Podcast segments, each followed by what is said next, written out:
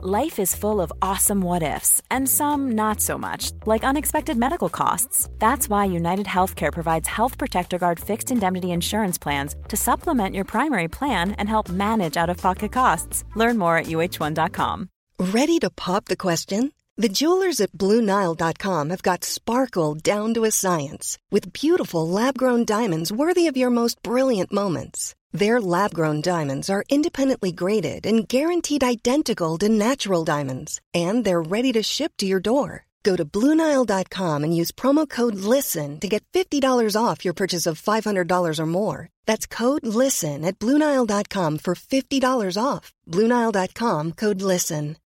Millions of people have lost weight with personalized plans from Noom, like Evan, who can't stand salads and still lost 50 pounds. Salads, generally, for most people, are the easy button, right? For me, that wasn't an option. I never really was a salad guy. That's just not who I am. But Noom worked for me. Get your personalized plan today at Noom.com. Real Noom user compensated to provide their story. In four weeks, the typical Noom user can expect to lose one to two pounds per week. Individual results may vary. Hey, I'm Ryan Reynolds. At Mint Mobile, we like to do the opposite of what Big Wireless does. They charge you a lot we charge you a little. So naturally, when they announced they'd be raising their prices due to inflation, we decided to deflate our prices due to not hating you. That's right. We're cutting the price of Mint Unlimited from $30 a month to just $15 a month. Give it a try at mintmobile.com slash switch. $45 up front for three months plus taxes and fees. Promo rate for new customers for limited time. Unlimited more than 40 gigabytes per month. Slows. Full terms at mintmobile.com. Hey, it's Danny Pellegrino from Everything Iconic. Ready to upgrade your style game without blowing your budget? Check out Quince. They've got all the good stuff shirts and polos, activewear, and fine leather goods, all at 50 to 80% less than other high end brands. And the best part? They're all about safe, ethical, and responsible manufacturing. Get that luxury vibe without the luxury price tag. Hit up quince.com slash upgrade for free shipping and 365 day returns on your next order. That's quince.com slash upgrade. Quality sleep is essential. That's why the Sleep Number Smart Bed is designed for your ever evolving sleep needs. Need a bed that's firmer or softer on either side? Helps you sleep at a comfortable temperature? Sleep Number Smart Beds let you individualize your comfort so you sleep better together. JD Power ranks Sleep Number number 1 in customer satisfaction with mattresses purchased in-store. And now, save 50% on the Sleep Number limited edition Smart Bed for a limited time. For JD Power 2023 award information, visit jdpower.com/awards. Only at a Sleep Number store or sleepnumber.com. The following is a presentation of the Force Center podcast feed.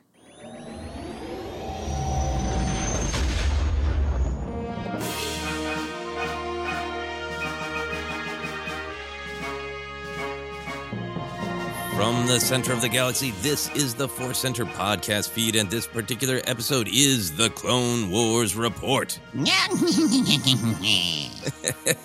sometimes we get music, sometimes we get the laughter of a little Gollum like snake. oh, Morley, you're at your tricks again. Oh, Morley. I feel like there should have almost been, if it was 1985, Morley would have got his own spin off Saturday morning cartoon. Uh yes, the tales of Morley. The tales of Morley, and there's even a pun there. That's yes. great. Uh, the tales of Morley or oh. Morley's tale. I hate when I accidentally pun. Oh, it's, it's, the taste in my mouth is horrible. Oh.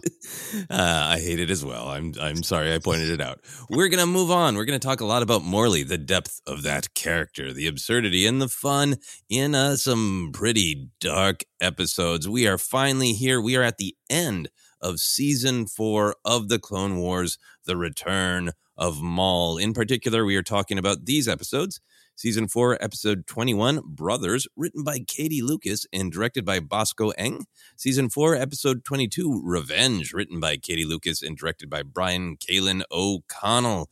Now, Ken, uh, hmm. I have seen differing opinions online mm. about whether the two Asajj Ventress episodes that we just watched are their own story and then these two episodes are their own story, or if they're all really kind of one story that encompasses the uh, the tragedy of the Night Sisters, the Night Brothers, Asajj's journey.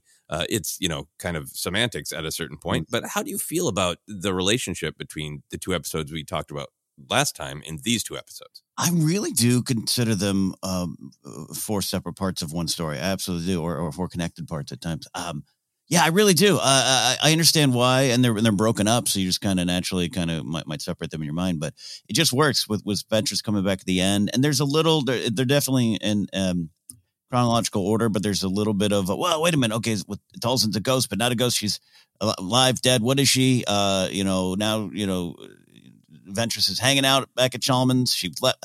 Like I have some of those silly little questions, but they don't matter. And I think at the end of the day, it's a connected story.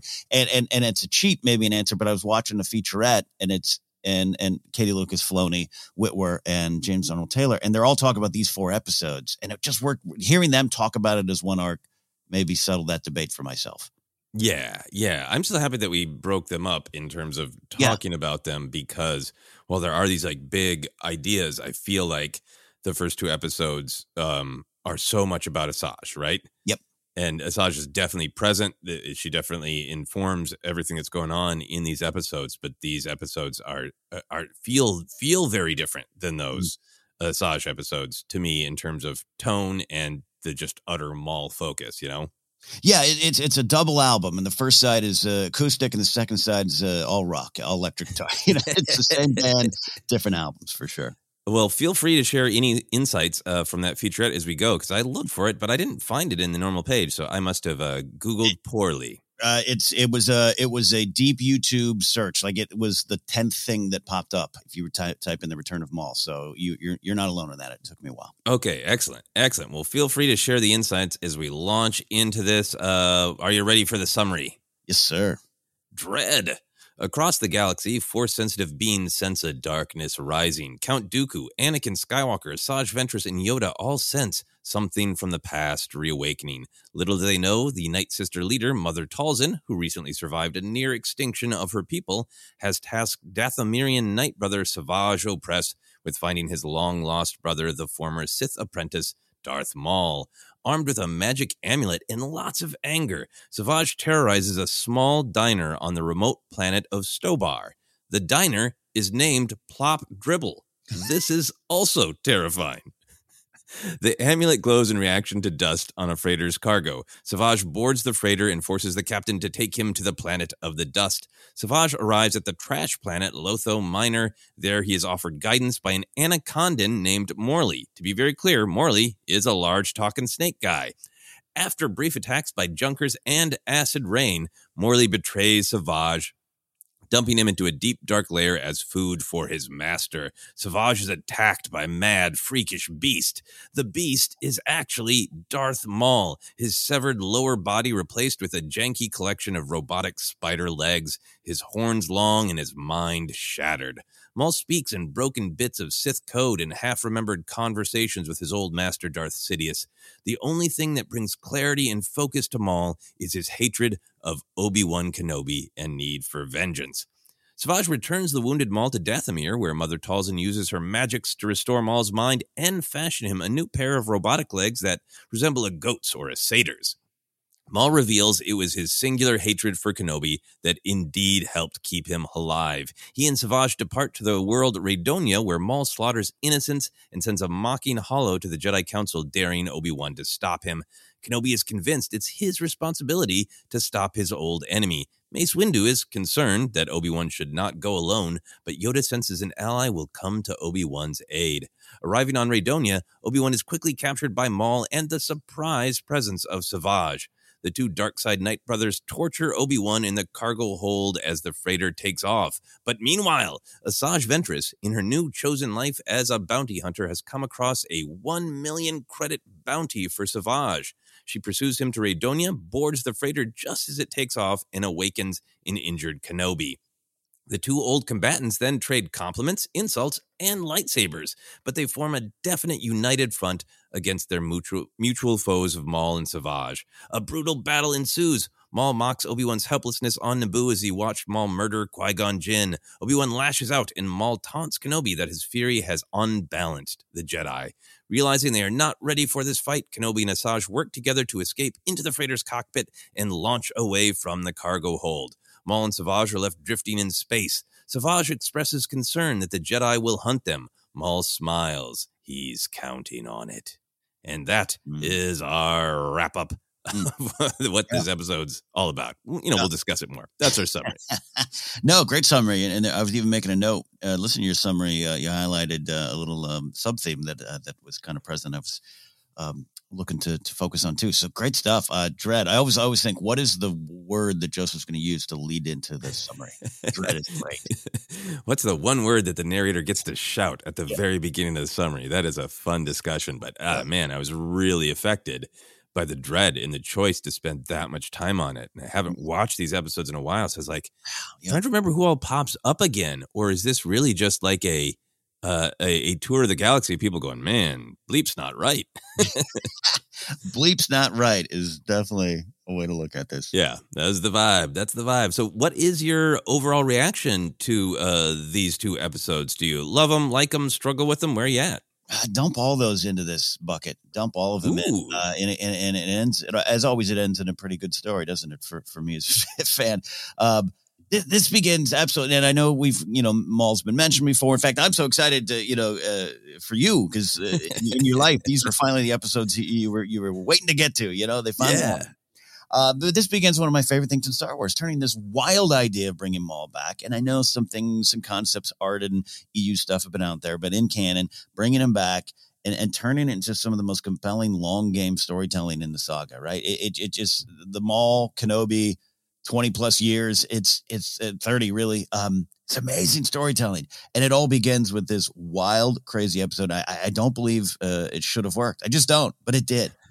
um, but you mentioned it. I, I have to admit, I think blocked, not like a negative way, but just had it just just plain didn't remember every detail from these episodes.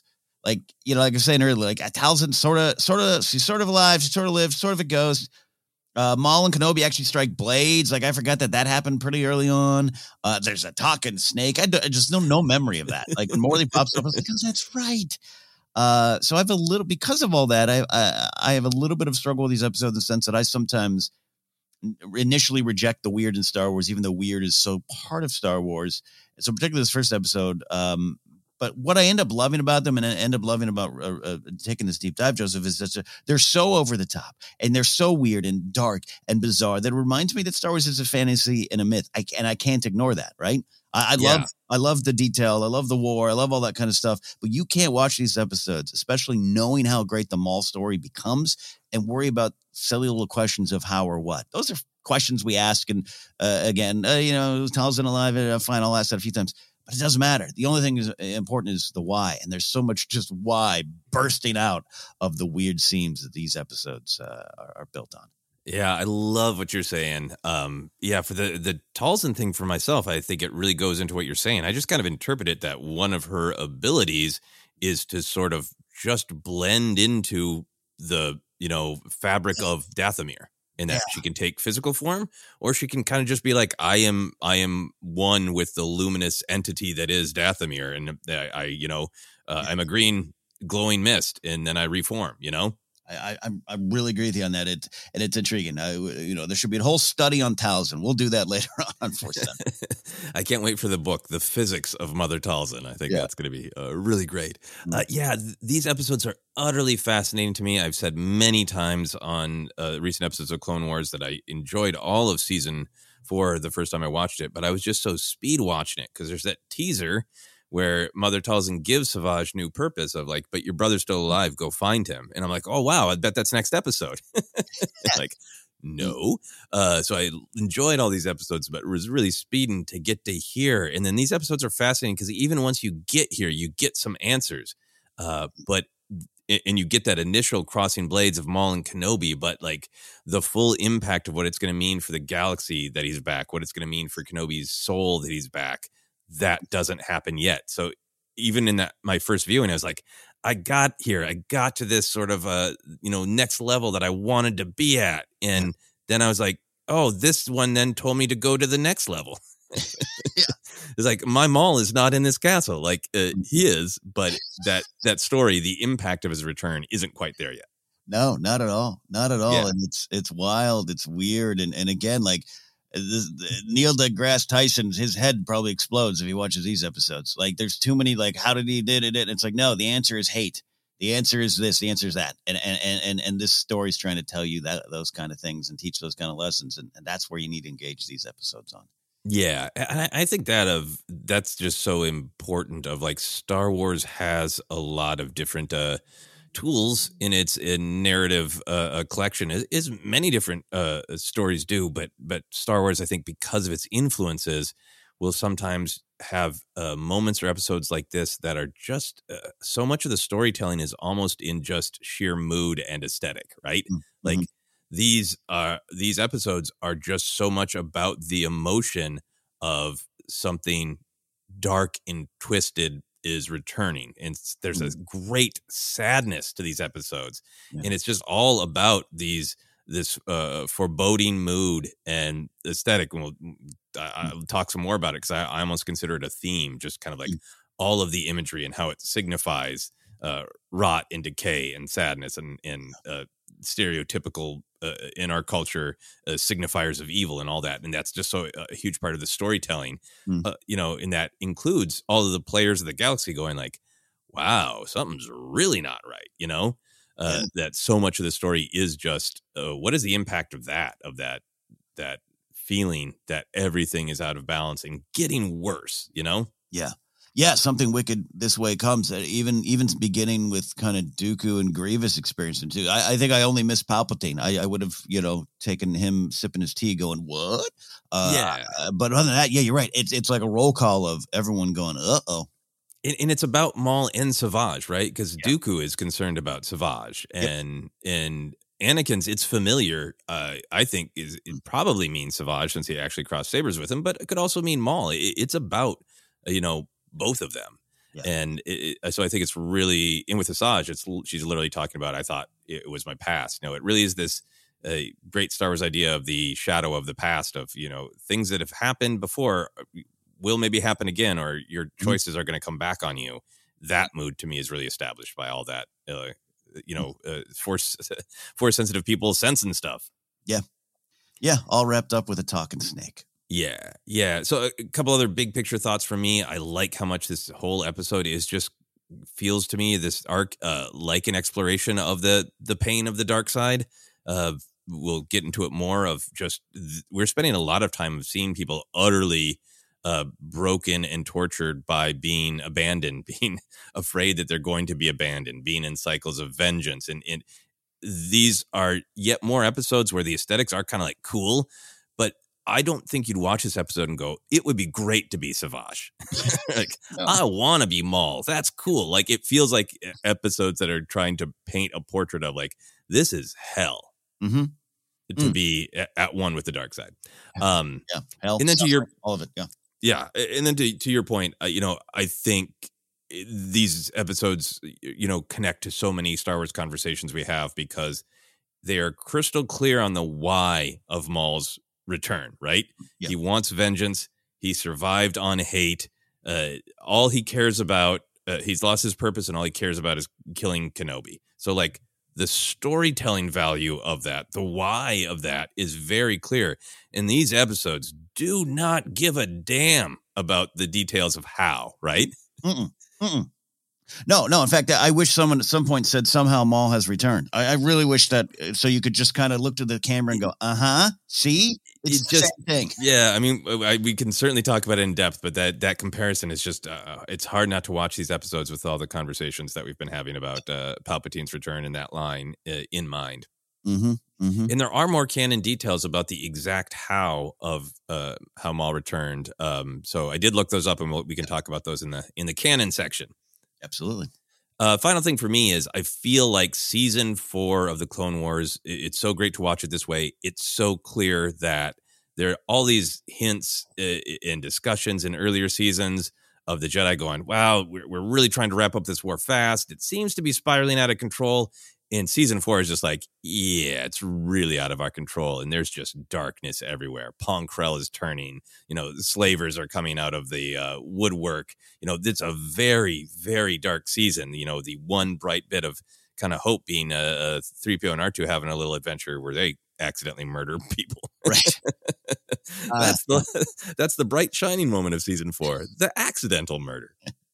Uh, yeah, yeah. Uh, maybe at the end we can talk even a little bit more about season four if you want. But like uh, wrapping up season four, it, it, you know, I was coming into the season going, here we go, the Riff Tamson season. Let me let me see where I stand with this stuff, and it's just that's such a small part of this. Really, could you almost call it like a, a midpoint of the overall kind of Clone Wars era of just uh, we got an intersection of of things uh, successes turning to failures and things starting to slip and, and the darkness is just prevalent all the way through and and uh, it's not sunny from here on out. Yeah, it just feels like the the rot has really set in. Like Yoda knows this is coming. You know, when he says yep. the shroud of the dark side has fallen. Like, well, now everybody's feeling it in their bones. You know. Yep. Yep. Yeah. Awesome. So let's talk about the morals of these two episodes. The first one is a fallen enemy may rise again, but the reconciled one is truly vanquished. And the other moral is the enemy of my enemy is my friend. Uh, what do you think about these two morals? Oh, the enemy of my enemy is my friend just makes me think of uh, working in, in the YouTube space. Uh, it's just kind of how it, it's not a great thing. Um, but it, that struck me as that I, I was really intrigued. And uh, what I love, I love when sometimes the Clone War morals are just like, here it is. Other times you're like, hey, here it is, but find different ways to connect to it and, and maybe what you uh, pull out of it. And I have a, fallen enemy may rise again, but a reconciled one is truly vanquished. Is just, just it hits me in a level of like uh, true solutions and how do you do it and and how much uh, is Obi Wan responsible for Maul uh, and what could he have done different? And I don't know you know what he could have done different on Naboo to start this all off. And I just I, I was really drawn to that one. It is it is um because we're to talk we're to talk about the repeating cycles. You, you, kind of already mentioned them too and and uh, Star Wars does a lot of that uh, to to teach a lesson. And it's like how do you truly get rid of vanquish could be you know, could, there's could be some violent connotations to that but just how do you truly reconcile uh, uh, with with someone across the table from you and, and this episode these episodes really start to deal with that. So i was drawn to that one yeah, me too. The enemy of my enemy is my friend is is you know an intriguing truth uh, across a lot of different human interactions from the yeah. micro and the macro, and is yeah. very explicitly like yes, that's what happens with uh, uh, Asajj and Kenobi, arguably in that second episode. Mm-hmm. But the a fallen enemy may rise again, but the reconciled one is truly vanquished. Like that is like that feels less about the moral of that particular episode of the Clone Wars, but like what the whole storytelling arc of Maul is going to be about. That feels like the moral of you know uh, the Twin Suns episodes of Rebels. You know, that's a that's a great pull and a great connection. Uh, I I really uh, like that. I agree with that one a lot. It's it's uh, did, did they have that entire story planned out? You know, Rebels wasn't a, it wasn't a thought in anyone's mind at this point. I know, but uh, yeah, to see like, hey, if we're gonna do this, this is what we need to do. That's interesting to me. Yeah, and I think for me, it what it goes to in this particular episode in this arc is uh, this idea of yeah, violence feels like a solution, but you know, if you just strike someone down in anger and hate, they'll kind of always be with you. Maybe they'll even physically return. Uh, they'll be vanquished when you you know the demons of your past will be vanquished when you turn around and, and reconcile with them for yourself and like hmm hey, Maul might still be trying to cut off your head, Kenobi, but if you're at peace with exactly who he is, why he exists, your relationship with him, then he's vanquished for mm-hmm. you. And I think the same for like Asajj and, and Savage don't get as much time, but I feel like that is what's going on with her as well. Of like, I'm going to put my past to bed. I'm going to turn around and face it. Yeah, and she does it with a, a little bit more of a place of strength, right? Because of, of the growth she just went through in the previous uh, two episodes with her she's in a good spot to do that finally. Yeah, exactly, exactly. So let's uh, get into those big ideas for you. What were the themes or what ideas were at stake in these two episodes? Yeah, we'll start here. The the destructive power of of hate. We we know we say often the light side builds, dark side destroys, and from there, you know, I, I just thought of how none of this, none of this is healing. It's none of it is is surviving. This Maul literally literally held together by hate. Those spider legs uh, there's some floating pieces around it. You can go into some of the stories of the design, and, and um, this is one of the things from those featurette. Filoni was like, we wanted actually to, we couldn't afford to do what we wanted to do, which is the legs were floating, like the mm. hate, the, the hate was literally keeping Maul together. And that's pretty. You don't even need that to get that. That point is pretty clear, right? Um, and from there, Joseph, I went to the Twin Suns as well. What's what is that point? The conversation we love of of of Maul just kind of look what look what you are, this rat in the desert, and and, and Kenobi's line of look what I've risen above. Well, now look where we find Maul, and he never rises above this. Never for the rest of his life rises above where he is. This this this avatar of hate, uh, literally barely surviving, kept only uh, alive by his vengeance, and that just starts starts the big themes for me. Yeah, absolutely. I, I think that it, the, these episodes are so crystal clear about like the danger of vengeance and what an empty thing it is to live on. Mm-hmm. And that was the big idea for me of like, okay, well, they're so clear about Maul. Uh, his purpose is just vengeance, and that tracks through his his whole story. Even though he's got different schemes, different successes mm-hmm. and failures, he's got this charm. Uh, but underneath it all, it's just this raging scream. Mm-hmm. And I thought the arc really dealt with this idea of what is your purpose. A lot of focus being on Maul surviving on vengeance, hatred for Kenobi, literally keeping him alive. Um, I, he's got a lot of quotes about it, but I think my favorite is just saying directly to Kenobi's face, you cannot imagine the depths I would go to to stay alive, fueled by my singular hatred of you. Mm, yeah. that is a hell of a thing for a sentient being to say to one another. If you yeah. are the reason I am alive because I hate you that much. yeah. It's a it's a clear it's a clear purpose statement, a clear mission statement.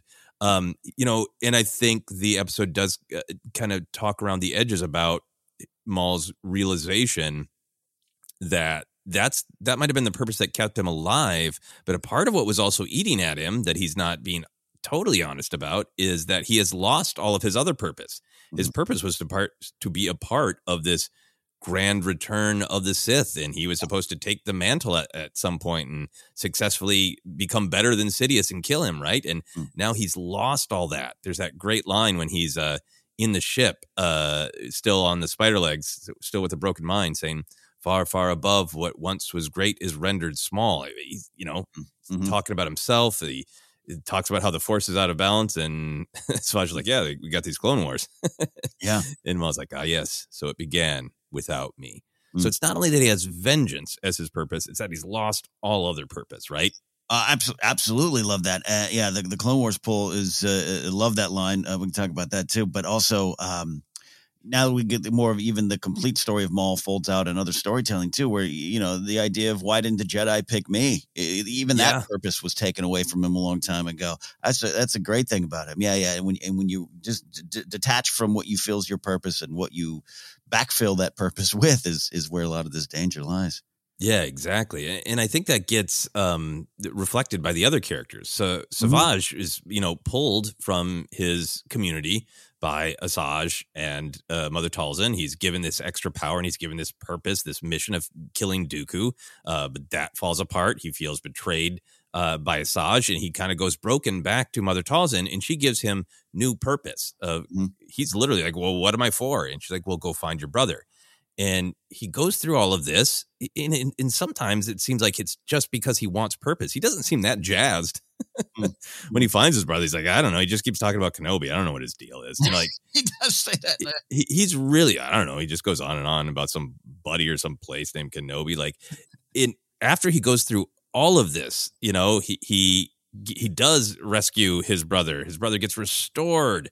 Mm. Uh, and there's that beat at the end where he's like, "Well, uh, why are you happy about them getting away? Why are you saying you can wait for your revenge? The Jedi are going to hunt us, and you know we can focus on Maul being like, good, that's uh, that'll work out for me. But for poor Savage, like he's kind of back to where he was. He's just mm-hmm. being hunted by Jedi, and in theory, Dooku, and now he's got his brother with him. Yeah. But what is his purpose? What did he get? What meaning is he after? Mm, yeah, yeah, love that. Uh, in service and now in continued service, uh, uh, and a tragic character indeed. And and there's a lot here with both these characters. Uh, the the the lack of choices that they've had in their life. Yeah, exactly. And then I think in contrast with that, uh, I think a big we don't spend as much time with Kenobi and Asajj, but their sense of purpose is this great contrast to Maul being vengeance and Savage just being like, somebody give me a task.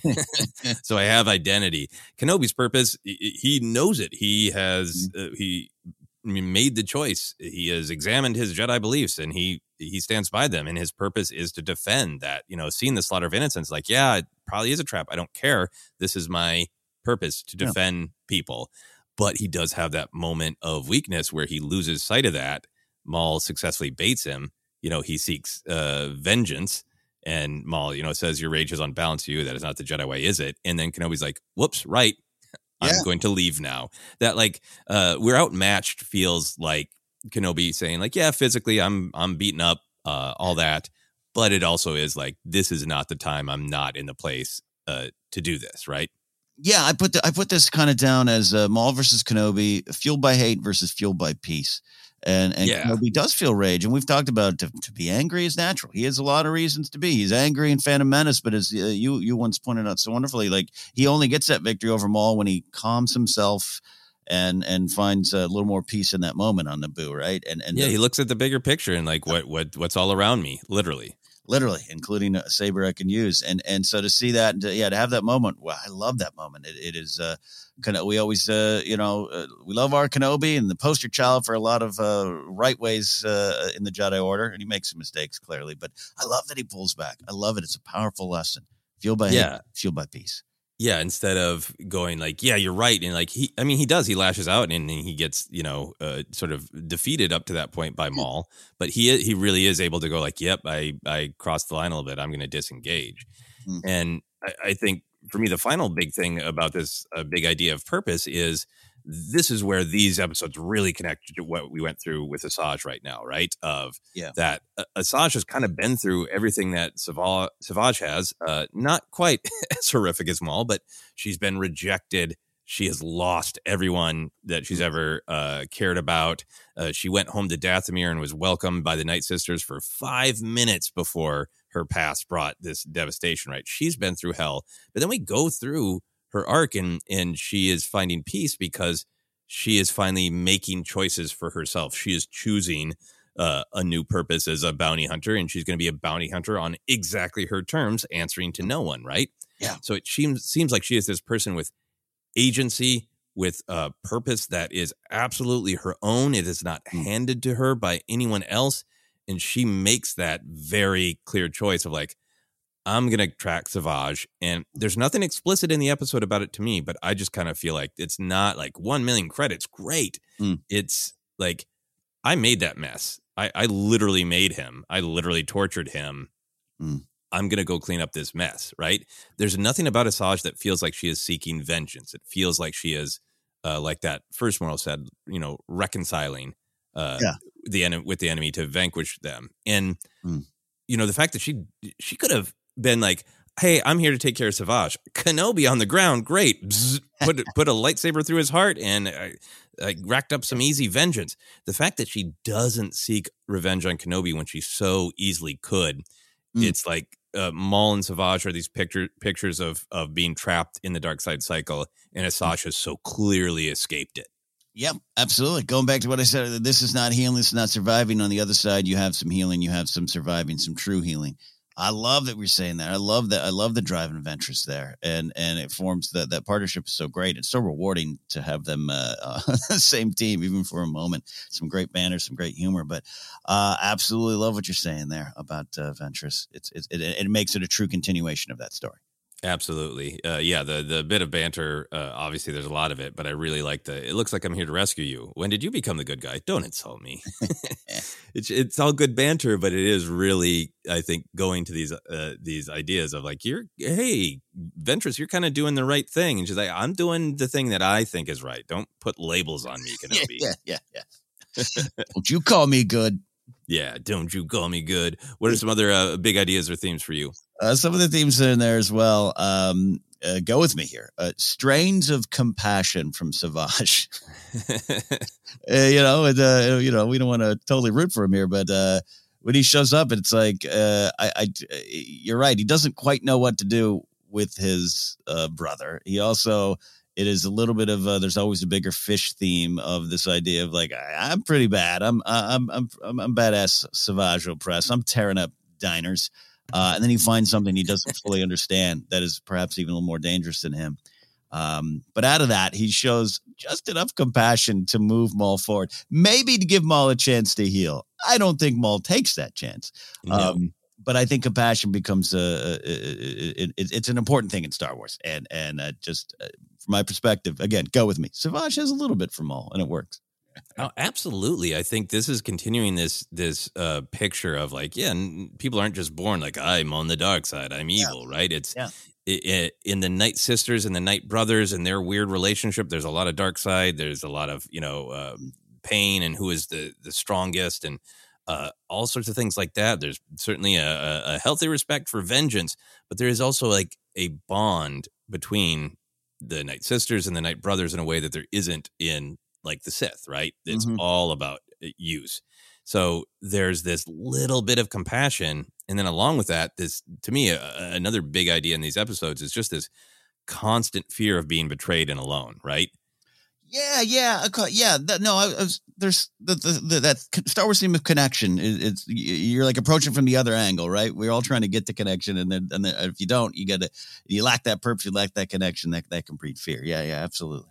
Yeah. So I, I just thought it was great in these little sort of cracks in, in what Maul and Savage kind of say. But like Savage is obsessed with betrayal. Like the second that mm. amulet, he doesn't think the amulet is working. He's like, Mother Talzin betrayed me. Like, Eh, yeah. And we know Mother Talzin didn't. The amulet works. It's leading him the right place. But that, but he assumes that, of course, this, uh, you know, being who showed him some kindness and Mhm. gave him some power and gave him some purpose uh, with her own motivations, obviously. Uh, but that, oh no, she betrayed me, and he, he's really uh, thinking that Morley's going to betray him, and Morley does betray Yes. him. You know, he, he specifically he defines Asajj by like that's a you know Dathomir witch. She betrayed me, right? Yep. Um, so he's really living this life with with no one to trust, uh, and kind of trying to think maybe he's going to find out with his brother. You know, Yeah. Look, he can't even go to a diner and order food without thinking the the waiter betrayed him. Like he, he can't even do that. yeah, there's bacon in this, isn't there? Yeah, yeah. I asked for no bacon. You betrayed me. Um, and I, and I love how much uh, uh, of Maul's you know broken chatter isn't. He claims he he was li- kept alive only by Kenobi, but that is not what his broken chatter suggests. Right? Hmm. He is riffing on the Sith code when he says, "Through victory, my chains are broken." Right. Um, and then I feel like when he says, "Always remember I am fear. Always remember I am hunter. Always remember I am filth. Always remember I am nothing." Mhm.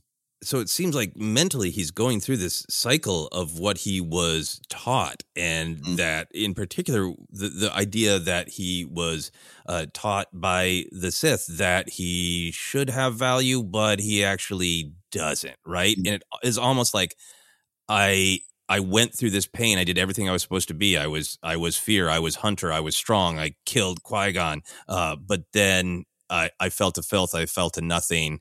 And this other side of my my teacher's horrible, Yeah. you know, treatment and a horrible picture of who I am has come come true. And then right toward the end of his ranting, he he says, "I must ask for mercy, master." And then he kind of yells at himself, "Mercy is a delusion of the weak to think themselves strong." So Mm. he's just like trapped in this. Uh, Mm. His mind is going through these horrible Sith teachings that are a circle of, I must be strong. If I'm not strong, I'm a failure and I don't even deserve to be rescued. Why won't anybody rescue me? I'm strong enough to rescue myself. No, I'm not. Like just trapped in this horrible cycle that it has Mhm. no one there to break it and no Mhm. one there to come and help him. No one there to say, it's okay, you failed.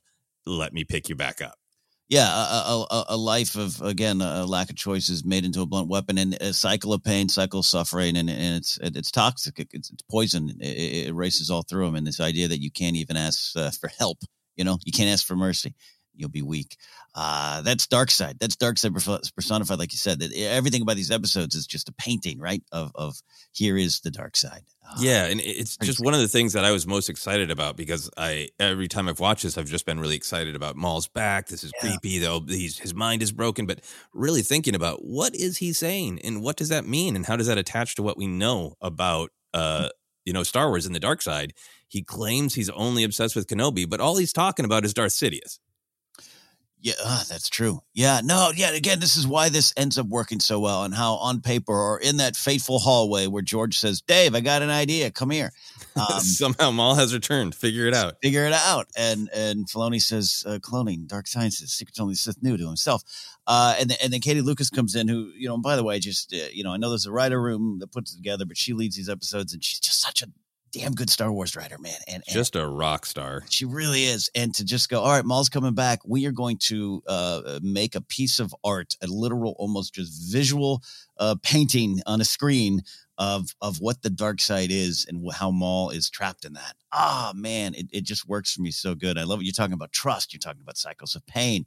You're talking about not uh, having compassion for yourself and not even accepting the compassion of others. Man, it's dark. Yeah, and there's then this great contrast. It's uh, short and simple, but you know, Asajj and Obi Wan work together. They just put the disagreements in the past. They step off the cycle. A they work together. Uh, Asajj literally picks mm-hmm. Obi Wan up when he's wounded and has failed, and they survive.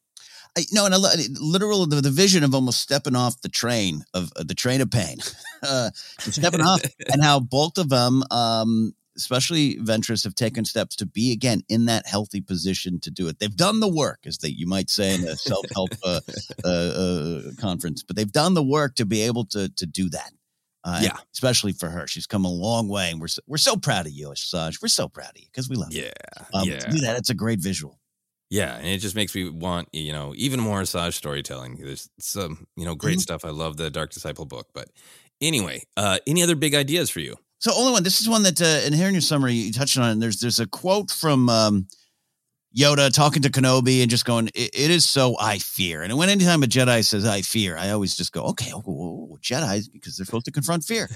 and, and and go with me here. And it's it's, it's kind of a sub theme, but Yoda lets go of fear or that fear, and mm-hmm. lets Kenobi go Mace is saying from probably a, a smart tactical spot of no, no, no, no, no, no. We're going to send a squad with you. Maybe I'll go. Uh, and and Yoda's just going, no, I I, have fear. I, I think this is not a great situation, but I've got to let you go. And it falls into the same thing of of telling Luke you've got to stay on Dagobah.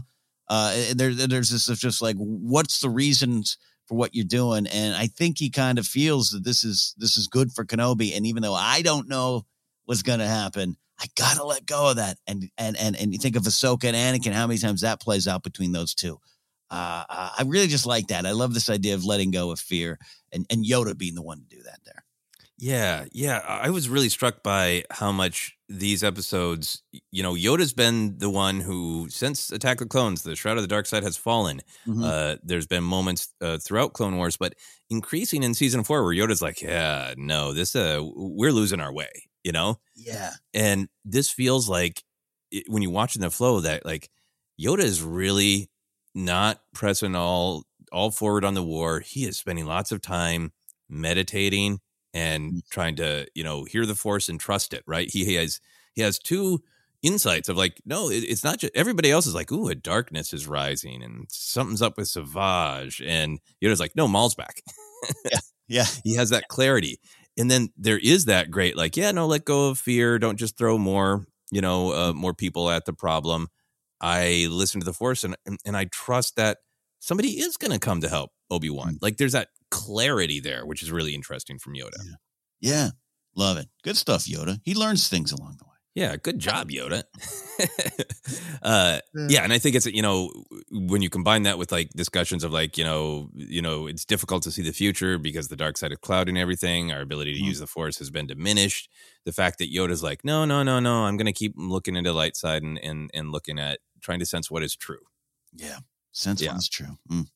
And then uh, last thing for me, it's not really a theme. It is more just like an aesthetic and a mood, but just the sheer volume of death, darkness, and rot in the visuals, the aesthetics, the mm-hmm. choices, right? Um, y- you started off with Anakin, Dooku, Yoda, Asajj, all sensing the horror. Um, there's so much visual imagery of literally falling below, falling beneath, right? Uh, mm-hmm. Morley's line, he says, they say he drags things down beneath and they never come back and just like underlines the word beneath, right? and almost everything uh, looks like um, uh, our our culture's general presentation of of hellish, of lost, Mm. of fallen. Right, everything is Mm-hmm. red, orange, dark, misty, rusty. Uh, I think it is significant that Morley is a snake. There's some, you know, cultural stories and Yeah. Yeah. the moments that we have where, you know, you don't listen to a snake. Uh, it's a trash planet of literally the junked, the forgotten, the rotting, the the fire breathers are these just Mhm. demonic Yeah. things. There's acid rain of like even nature is going to eat away at you.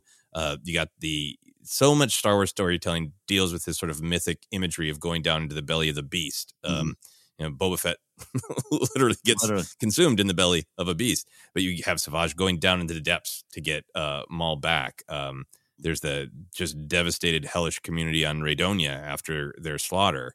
Um, and I feel like even like the freighter ship has this sort of that Mm. cargo hold where the fight happens is like this dark cave like environment Mm. and mm, uh, I, I I I'm really curious to see it, it- to know someday how purpose how much on purpose it was that this final fight with Kenobi. Mm. Kenobi does what he often does. He literally tries to take the high ground, right? Yeah. You can. Yeah.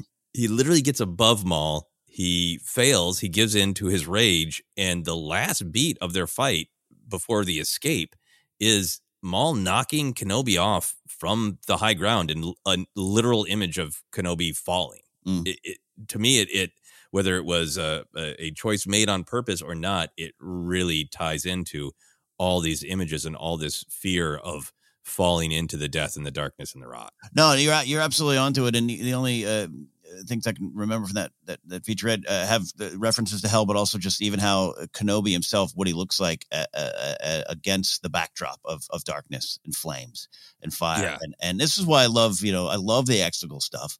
Uh, in Rise of, of Skywalker, because it is it is a literal descent into into Hades, descent in the belly of the beast. You take an elevator down, Yeah. Um, and I love it, and then that's what going to the, the beginning of what I was saying this ep- this episode of how, yeah, you know, I, I could get caught up on uh, some of the weird, witchy, magical. There's a talking snake. What's going on? But at the end of the day, no, this is it, it is it is a parable. It is a fairy tale, and you are in hell, and that's where this story uh, is uh, takes place. Yeah, this story takes place in hell. Mhm. uh, I, I would love to have heard uh, the narrator say that, but not literal. Thematically, this story takes place in hell or a trash planet. Uh, so we've talked a lot about big ideas in these two episodes. Uh, is there anything in particular uh, how it relates to larger storytelling, morality perspective of Star Wars that you wanted to touch on? Yeah, just a couple things that I, I think even uh, uh, already started talking about the, the circle there. Um, a lot of, again, would make sense with that theme. A lot of once defeated enemies returning in some way. Savage kind of reappearing on the scene. Again, Talzin, like she's still around. She's still there. She's not completely gone. Uh, even after poking, uh, you know, Voodoo Doll Dooku, she's around. Uh, Ventress is still going strong in her own, her own way. And of course, the big one being Maul and and how that connects to this idea of uh, the empire, which leads to First Order, Palpatine returning, all those things. It is uh, the cycle of hate, cycle of evil, evil, um, and evil, uh, and and how just those obsessed with power and revenge and vengeance are just going to keep going until you break that cycle. And how do you truly defeat that? How do you truly heal from that? And and these these episodes kind of deal with it. And I love that Star Wars is always going to put that in front of you. It- you know, the yub nub victory is, is not the end of the day and and it's still what's inside people that will always have to be confronted uh, the light and the dark in all of us and and how do you best do that you've already talked wonderfully about that that that train of pain and stepping off of it. so I, I can't add much in there but i just love that that it just made me think about all those things in star wars Yeah, absolutely. I, I I think it's great to present it, yeah, as a cycle of like the dark side will always attempt to rise again, and it is up to people to you know try to to help avert that.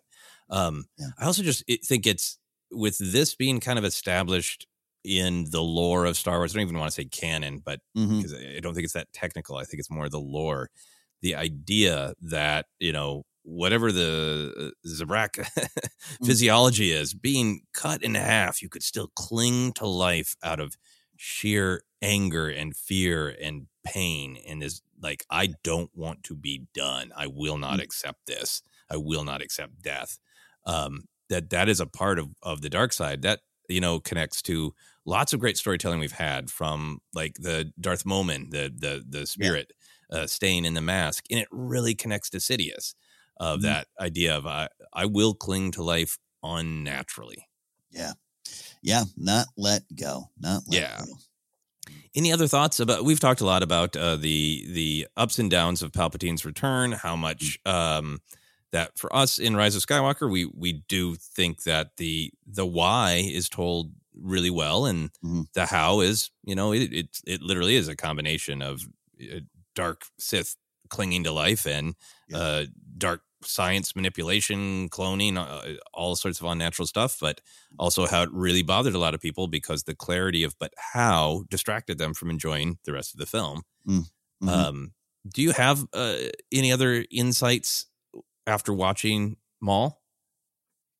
Um, do I have any other insights other than nah, to, to me it just reinforces uh, the, the the use of of um uh, of, of Palpatine. Again the how the how Palpatine I get in a big movie in a big motion picture and 2019 I, I understand the clarity the need for clarity. I'm not saying the to ask how is, is an entirely dangerous question. You should always ask that. And and but this just uh it just puts a stamp on um again I, I keep going back to it's a fable myth parable allegory lessons for all of us and, and and again engaging the story on that and just seeing because so much of these episodes had been kind of pushed out of my brain right? I, I remember Maul, he mauls a spider his horns are large i kind of remember that.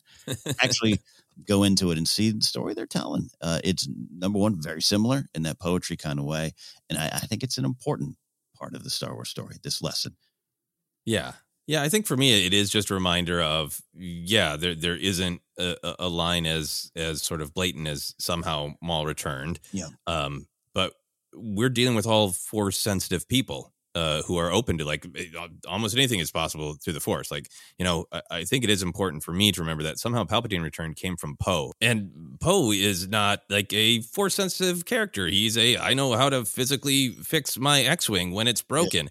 Uh, so maybe if we had a character coming uh, from that perspective in these Maul's episodes, we might have had a how what he he did what with robot legs? Uh, doubting it more. That's a little bit of a side point. I think my main point is that I really understand people watching Rise of Skywalker saying uh, Palpatine is this large figure in pop culture. The end of Return of the Jedi is predicated on the fact that he died. So when I see him come back, I'm going to be distracted unless you are really clear with me about how I think that's valid. I understand it. Uh, but I think what these Maul episodes drive home to me is that the style of storytelling that Star Wars is often interested in is at tension sometimes with modern audience perceptions. And I think that's what's going on in Rise of Skywalker because what we're seeing in these episodes is a very similar storytelling style of we are interested in why Maul came back, what it means for him as a character, what it means for Kenobi, what it means for the dark side. We are not at all interested in physically how did he get those robot legs. That's just not a concern of these episodes. No, uh, no, it should nor should it. How boring would that be? Of how do you eat? And okay, just tell me the rest. I, yeah, you, you can get caught up on that, and and I think I did initially. I I, I didn't. I, I'm trying to take myself back to to the year this actually happened. Uh, I I don't. I didn't reject the concept. I was intrigued by Maul coming back, but Spider Leg Maul did push uh, push me away slightly. You know, because I'm stuck on that of what what what what what, and and um, just digging in more, you just see you see the whole purpose behind it. Yeah, absolutely. And I've definitely been through that. I've definitely rewatched part of these episodes like, what exactly does Maul say? And like, Mm. oh, his hatred kept him alive. That's it. Yeah, but I got to tell you, but I, I, you know, I, I remember when I had that uh, kind of enlightened, uh, enlightening moment a little bit later on, a couple years later, when I, in, in, in thinking about it or thinking about it more, um, maybe especially when Maul started to pop back up in Rebels, I think it started to like, oh, oh, good, we get more of this, and, and started revisiting some of the ideas, and it's so clear and so clearly stated, but it's easy to miss because it's wrapped up in a, a lot of fun stuff, but a lot of uh, a lot of crazy stuff too. Yeah, fun, wild stuff. Absolutely. So, uh, any other big thoughts before we take a break? Yeah, only one. Uh, just this idea of lack of compassion and, and how it can damage others. Going a little bit to the Savage uh, compassion, but even just breaking it out of that, because watching these episodes, this episode, these two episodes, um, particularly the second one, it just maybe made me think a lot about Maul and this life in which, like I said earlier, many choices were taken away from him. He's an absolute villain. He is fear and hate and evil. He's all those things on the screen and his purpose in the story. But I think about how this character, this this being, um, you know, began born in blood almost in a way, and and uh, now goes back and the Jedi didn't find me. How come they didn't find me? Why didn't I have that purpose? That's not fair. I'm taken in by Talzin. I'm given to Palpatine. I'm turned into a weapon of hate. I do everything and I do everything like he's muttering to himself. That gets him nowhere, gets him here. And how and how then you take that out and he, he dies in the arms of the one person he built his vengeful existence on. It's it's a bittersweet, tragic tale, and a lot of it about just a, a lack of compassion along the way, and and and the choices that you make as well. Yes, it's Star Yeah. Wars. Um, but it just made me uh, more than anything. It just ties into this big mall picture, and it just makes me sad. But it's a great story. Yeah, it, it is a great story, and I think what makes it even even uh, better for me, you outlined so much of Maul's life and trajectory there, but there are these little glimmers of possibility of connection, right? I love in these episodes that Mother Talzin when she's leading him, you know, back when he's still fractured, and she keeps calling him son of Dathomir, right?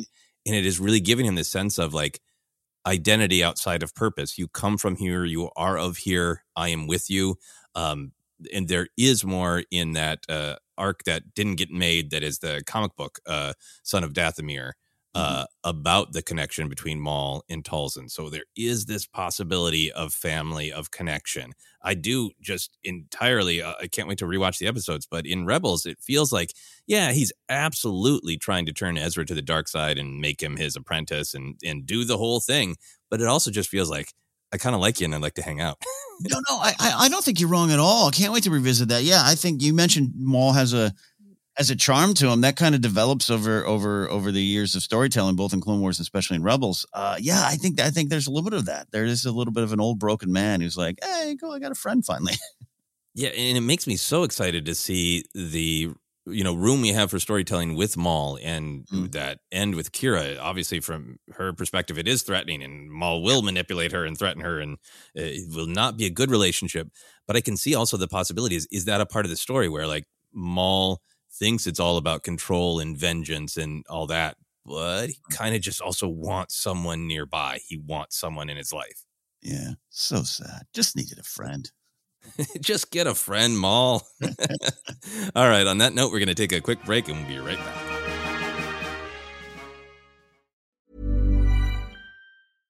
This is Paige, the co-host of Giggly Squad, and I want to tell you about a company that I've been loving, Olive and June. Olive and June gives you everything that you need for a salon quality manicure in one box. And if you break it down, it really comes out to $2 a manicure, which is absolutely insane. It's also so easy to get salon worthy nails at home with Olive and June. The difference between how your nails used to look when you did them yourself and now with the Mani system is a complete game changer. The best thing about Olive and June too is it's a quick dry. Dries in about one minute, lasts for five days, and full coverage in up to one to two coats. Visit oliveandjune.com slash perfect mani 20 for 20% off your first system. That's oliveandjune.com slash perfect mani 20 for 20% off your first system system.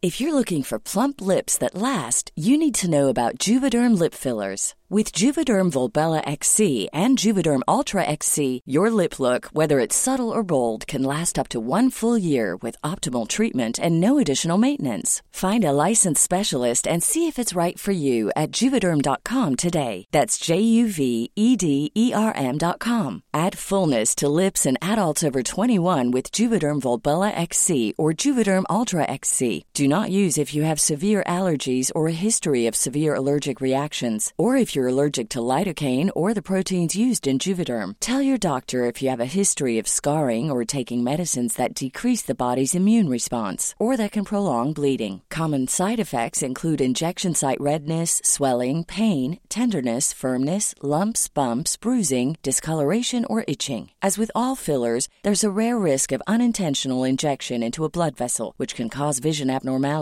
blindness, stroke, temporary scabs, or scarring. For full important safety information, visit juvederm.com. Hey, I'm Ryan Reynolds. Recently, I asked Mint Mobile's legal team if big wireless companies are allowed to raise prices due to inflation. They said yes. And then when I asked if raising prices technically violates those onerous two year contracts, they said, What the f are you talking about, you insane Hollywood ass? F- So to recap, we're cutting the price of Mint Unlimited from $30 a month to just $15 a month. Give it a try at mintmobile.com slash switch. $45 upfront for three months plus taxes and fees. Promo for new customers for limited time. Unlimited more than 40 gigabytes per month. Slows. Full terms at mintmobile.com. Hiring for your small business? If you're not looking for professionals on LinkedIn, you're looking in the wrong place. That's like looking for your car keys in a fish tank. LinkedIn helps you hire professionals you can't find anywhere else, even those who aren't actively searching for a new job but might be open to the perfect role. In a given month, over 70% of LinkedIn users don't even visit other leading job sites. So start looking in the right place. With LinkedIn, you can hire professionals like a professional. Post your free job on linkedin.com slash people today. This is Paige, the co-host of Giggly Squad, and I want to tell you about a company that I've been loving, Olive June. Olive June gives you everything that you need for a salon quality manicure in one box. And if you break it down, it really comes out to $2 a manicure, which is absolutely insane. It's also so easy to get salon worthy nails at home with Olive and June. The difference between how your nails used to look when you did them yourself and now with the Mani system is a complete game changer. The best thing about Olive and June too is it's a quick dry. Dries in about one minute, lasts for five days, and full coverage in up to one to two coats. Visit oliveandjune.com slash perfect Mani 20 for 20% off your first system. That's oliveandjune.com slash perfect Mani 20 for 20% off your first system. Millions of people have lost weight with personalized plans from Noom, like Evan, who can't stand salads and still lost 50 pounds. Salads, generally, for most people, are the easy button, right? For me, that wasn't an option. I never really was a salad guy. That's just not who I am. But Noom worked for me. Get your personalized plan today at Noom.com. Real Noom user compensated to provide their story. In four weeks, the typical Noom user can expect to lose one to two pounds per week. Individual results may vary.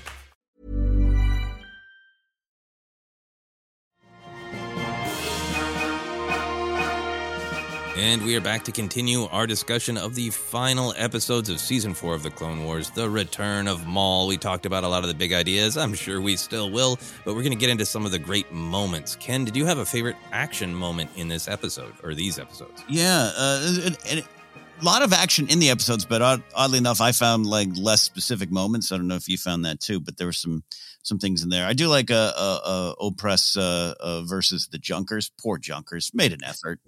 Good design. I love the design of the Junkers too. But just to Yeah. remind you that uh, Savage, uh, he knows what he's doing with the double sided blade.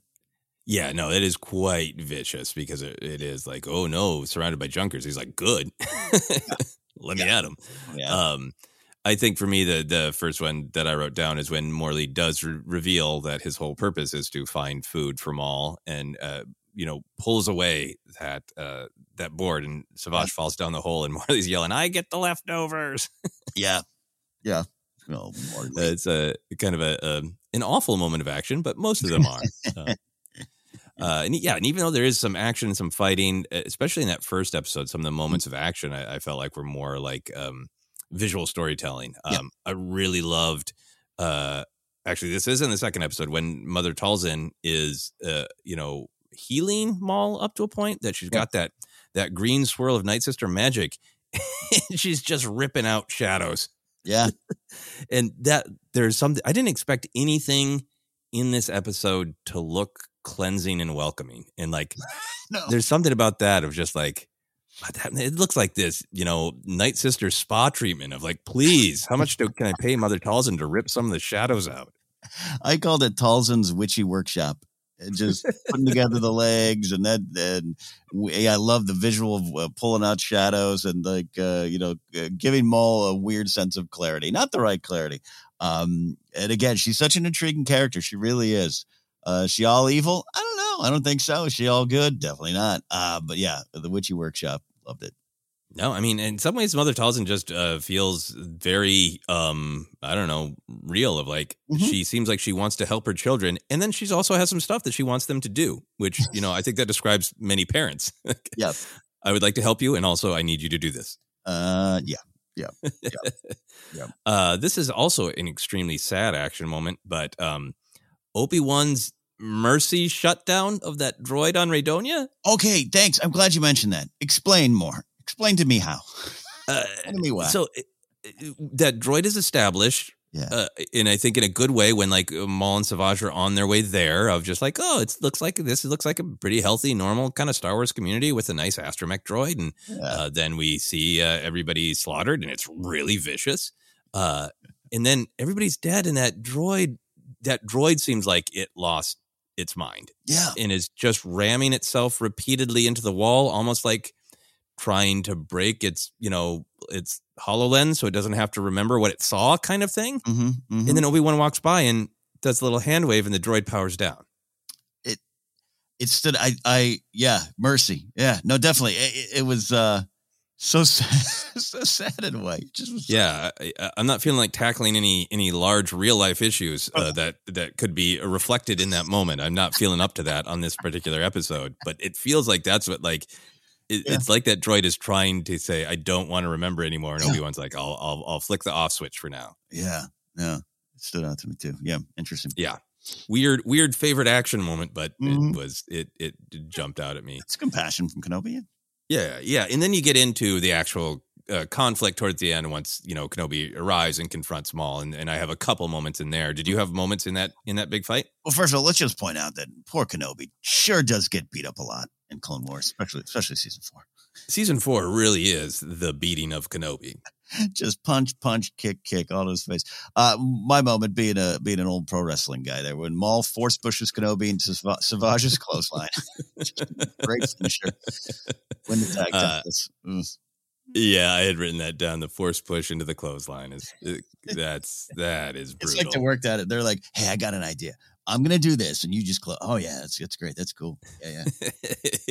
it is a great dark side uh, wrestling move for sure. Uh, what are other moments from there? Uh, just a lot of the fight. Uh, again, just the, the memory of um, not that I th- uh, thought the Twin Suns was the first time they met or crossed blades, um, but it just uh, I, I forgot that how how much they interacted and they interacted with with lightsabers and to see Kenobi do it with a red blade uh, at times was uh, funny. They great banter came out of that, but also just uh, loved uh, stood out to me too. Uh, just seeing them clash early on in that contest. Yeah, that whole fight is just really great. I love how much uh, Asajj is is very kinetic, flipping around, doing you know the little one two punches here and there. Mm, totally. That's great. But I think my the moment that I isolated, you know, I know Kenobi does not uh, win this fight, but he has one good move. I love it when uh Kenobi kind of pivots out of Maul's strike, so Maul falls past him a little bit, and then Kenobi does the extra force push. yes, yes. and uh, from behind and throws uh, Maul into the crate ever so briefly. Ever so briefly, yes.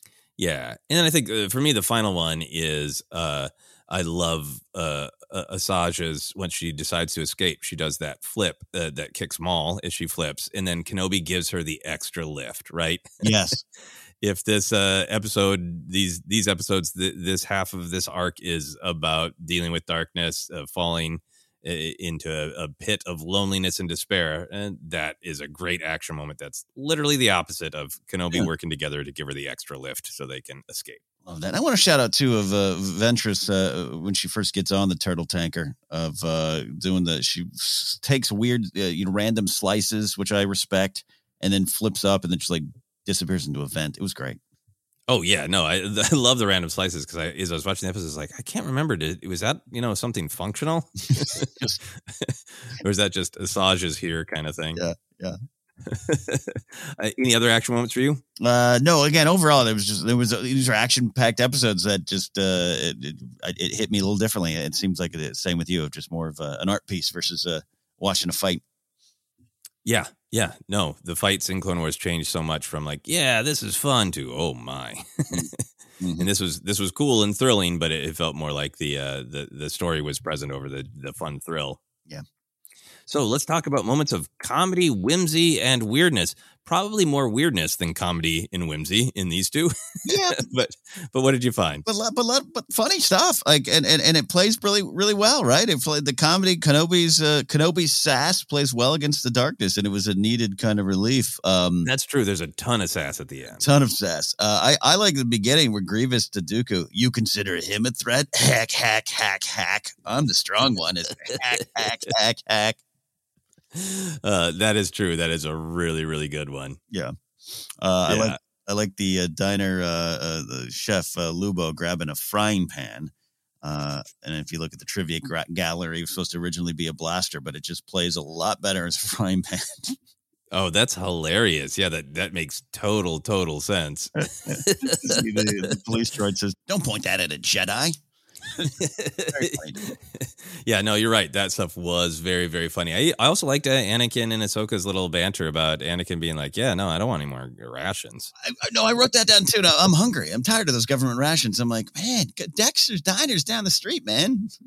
I don't mean to always mention Dexter's Diner, but you know the food's good there. Yeah, yeah. I mean, but it, it's also just this picture of Anakin's like he goes his own way philosophically and also eh, eating. Like I don't want that crap. I want a nice sloppy diner meal here at what is it? Plop dribble. Plop dribble. uh, Morley Morley's weird over the top voice it did mm. make me laugh a, a couple times. Mm. Vent just like kind of teetering on the edge of kind of like almost a New England stereotype, right? Yeah. Yeah, yeah, uh, yeah, yeah. Ben Diskin does the voice well. Mm. Yeah, like that that kind of stereotype of like storms are coming, you know. yeah, well, because one of my favorite line of his was the uh, when the the the, the fire breather uh, creatures, but really droids, incinerators. Uh, so he says, "Yep, fire breathers, they'll get you."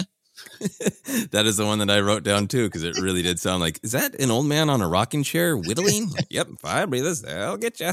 They'll get you, you see. Uh, and then the one that's just like the the the line is a straightforward line, and it is pure delivery that makes it comedy or, or whimsy. When Morley's like, "So, who are you looking for?"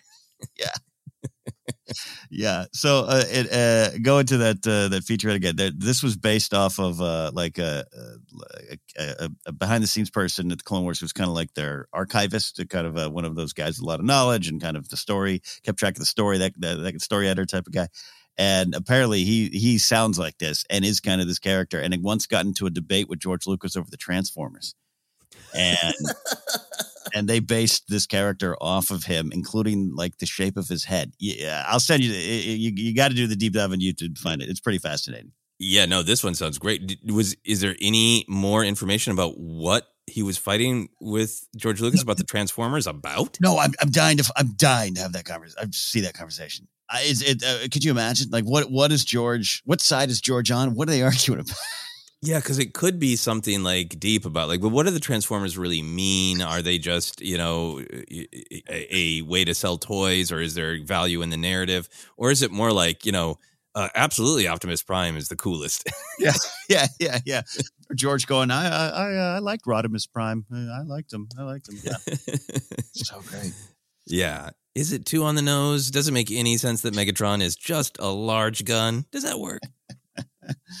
oh, I love it. Yeah, so does. And, and, and hearing that made me uh, like Morley more because they also tell the story of Clancy Brown, the great Clancy Brown and Savage Opress. He gets a tour of uh, of Lucasfilm and his young son's with him, and his young son is a diehard obsessed Clone Wars fan does, mm. does the whole tour as he's Filoni's telling the story. As he leaves the tour, the last thing he sees is Filoni and a couple of his editors, and the kid, I forget his name, pops in and just goes, "By the way, that snake was lame," and runs away. and uh, I just made me love Morley uh, more than I thought I could. Oh, that is hilarious. Uh, poor Morley. Uh, I also like when Morley thinks everything's coming up. Morley, uh, when he pops in and assuming Savage has long been murdered, he's like, "I'm here for my leftovers." Oh no! Everything coming up, Morley. That's a, that's the sitcom we need. Just the utter shock of this. It's my day to day. Yep, the master killed some leftover and left me some leftovers. So yeah. great. Yeah. Um, in the second episode, I like when Maul is uh, still on the the ship, the turtle tanker, and, and is kind of losing it, and uh, he just says Kenobi and closes the boxes together with the force to kind of hide, and then Savage is like, "Fine, stay here." yeah, yeah. He's such a he's a, he is a feral animal, but the fact that even that Talzin uses like a green orb to get him out like he's a cat is yep. hilarious to me. Yeah, and there was that mood for me. Where it was funny with Savage, but it kind of reinforces like I thought I was finding my super powerful, amazing brother so he could take the galaxy by storm. And it, uh, this guy doesn't even want to get off the ship. It's Savage is us at at this point in time in the fandom, right? Oh, Maul's back. Wait a minute, this isn't Maul. He needs a horn trim. Come on. um, I did like uh, it's a very cheeky, I'm sure, uh, but I did like the bounty hunter who says a million credits. Who is this Savage Opress? No, I it's cheeky indeed. I wrote that down. Savage Opress, like because I've been yeah, it's, yeah. It's, I'm that guy. clearly fans reacting to the name Savage Opress. Did, did they talk about that at all in the? Uh, they didn't. They didn't really. They didn't. They didn't get into it. I would love to. I would love a little bit more. No, no more. It's still one of my. It's it's so my least favorite name in Star Wars that I I love it. It's just the way it works. It, yeah, I mean, for me, it just it, it's one of those things, and I think the Clone Wars does it a lot. The Clone Wars has the deep, the mythic, the mm-hmm. thoughtful, the life lessons, but the Clone Wars plants its flag of like, and also weird pulp movie, B movie, yeah, Savage Opress, Like, yeah, that's that is Mhm. one big half of Star Wars, and Yeah. you know, there's going to be many a Savage Opresses. Yeah, and, and yeah, and, and Morley a talking snake, and you're going to be on the Millennium Falcon, and there's going to be a blob named Claude. Like that's what you got. It's Star Yep. Wars. That's what we're that's what we're doing here. that's what we've always been doing here. Yeah. Yeah. Uh all right. So for me, the rest of my uh moments of comedy and whimsy are all Kenobi banter. Yeah. Oh, absolutely. Same. Same. Same. Same. Kenobi Ventress banter. So uh what were some winners for you? Uh, I love so I know that they they see the video, they see a hologram, they know it's Maul, they feel it's Maul, but you know, there's some doubt, I guess. Mace kind of says something too, but I, I just love sassy Kenobi being like, I'm not sure I've made you acquaintance. Like you, you know what you're doing. You know what you're doing. yeah, there is a lot of him of Kenobi having the psychological battle with Maul, trying to make him feel less than, right? yeah. Totally. well, yeah. What was Yeah. what was great was now small. Uh, in my favorite, I think, because I just totally forgot it was in here, I was like, I like your new legs. Yeah. They make you look taller. yeah, absolutely. Absolutely. Just such fighting with shade. Yeah. It it almost sounds like like Ewan McGregor on the set with Ray Park or something. You know, both both are, aren't uh, tall gentlemen, like over six foot or something. So just a, almost like banter between them. Like, oh, you look taller. Oh, shut up. Yeah, and it so got the like. eh, You remember why you have new legs, right? yes. It's really a twisting, twisting the lightsaber blade there. I think. Um, Mm. I, I there's so much banter between Kenobi and Ventress that is great. Uh, but I love uh, Kenobi saying, "Oh, what a lovely sight to wake up to," and Ventress saying, "Don't flatter yourself, Kenobi. You've never been much to look at, especially now." I think it really speaks to you know since the movie, since the Clone Wars animated film. Uh, they've had this like, are they flirting? What's Yeah. the deal? And it feels like Ventress is also like, yeah, you know, I've given it some thought, and nah, Yeah. Yeah. no, there's a there's a even just the whole like uh you know you're running away. Well, I learned it from you. Like there's just it's just Funny. It's, funny. It's rom com funny. Yeah. yeah, it's all great, and it, it it builds on the relationship they've always had in the Clone Wars. So I think it's great. Um, final one for me is uh the Kenobi, you know, Asajj giving Kenobi her lightsaber, the one she's attacked him with many Yeah. times, uh, and saying, "I'm going to need that back," and Kenobi saying, "That's fine. Red isn't my color." yes. Absolutely great stuff. Uh, how about you? What what are Uh, some more? Uh, the last one for me that I mentioned is, uh, again, not a fan of puns and wordplay. I know you're not as well, but I also enjoy it here where Ventress going, Your brother looks like he's half the man you are, Savage. Like, eh, I love it. Big Yeah, yeah. No, it's it's so calculated to Yeah. make make them feel less than. You know, and yeah, and again, I'm, I'm I'm I'm rambling on about the importance of compassion. Not a lot of compassion from Ventress and Kenobi in these moments, but it's a banter. You know, it's a it's a it's a, a part of a of a it's a part of the fight, right? I mean, they are trying to unbalance him. yes, exactly. Yeah, and and it's pretty mean. Yes. but fair enough. Maul's Maul's been mean too. All right, we're gonna move on to uh canon lore connections to other bits of Star Wars. Uh, so I did look up on Maul's Wikipedia page the details, the how of his return. Mm. So I'm just trying to remember, like, is it out there?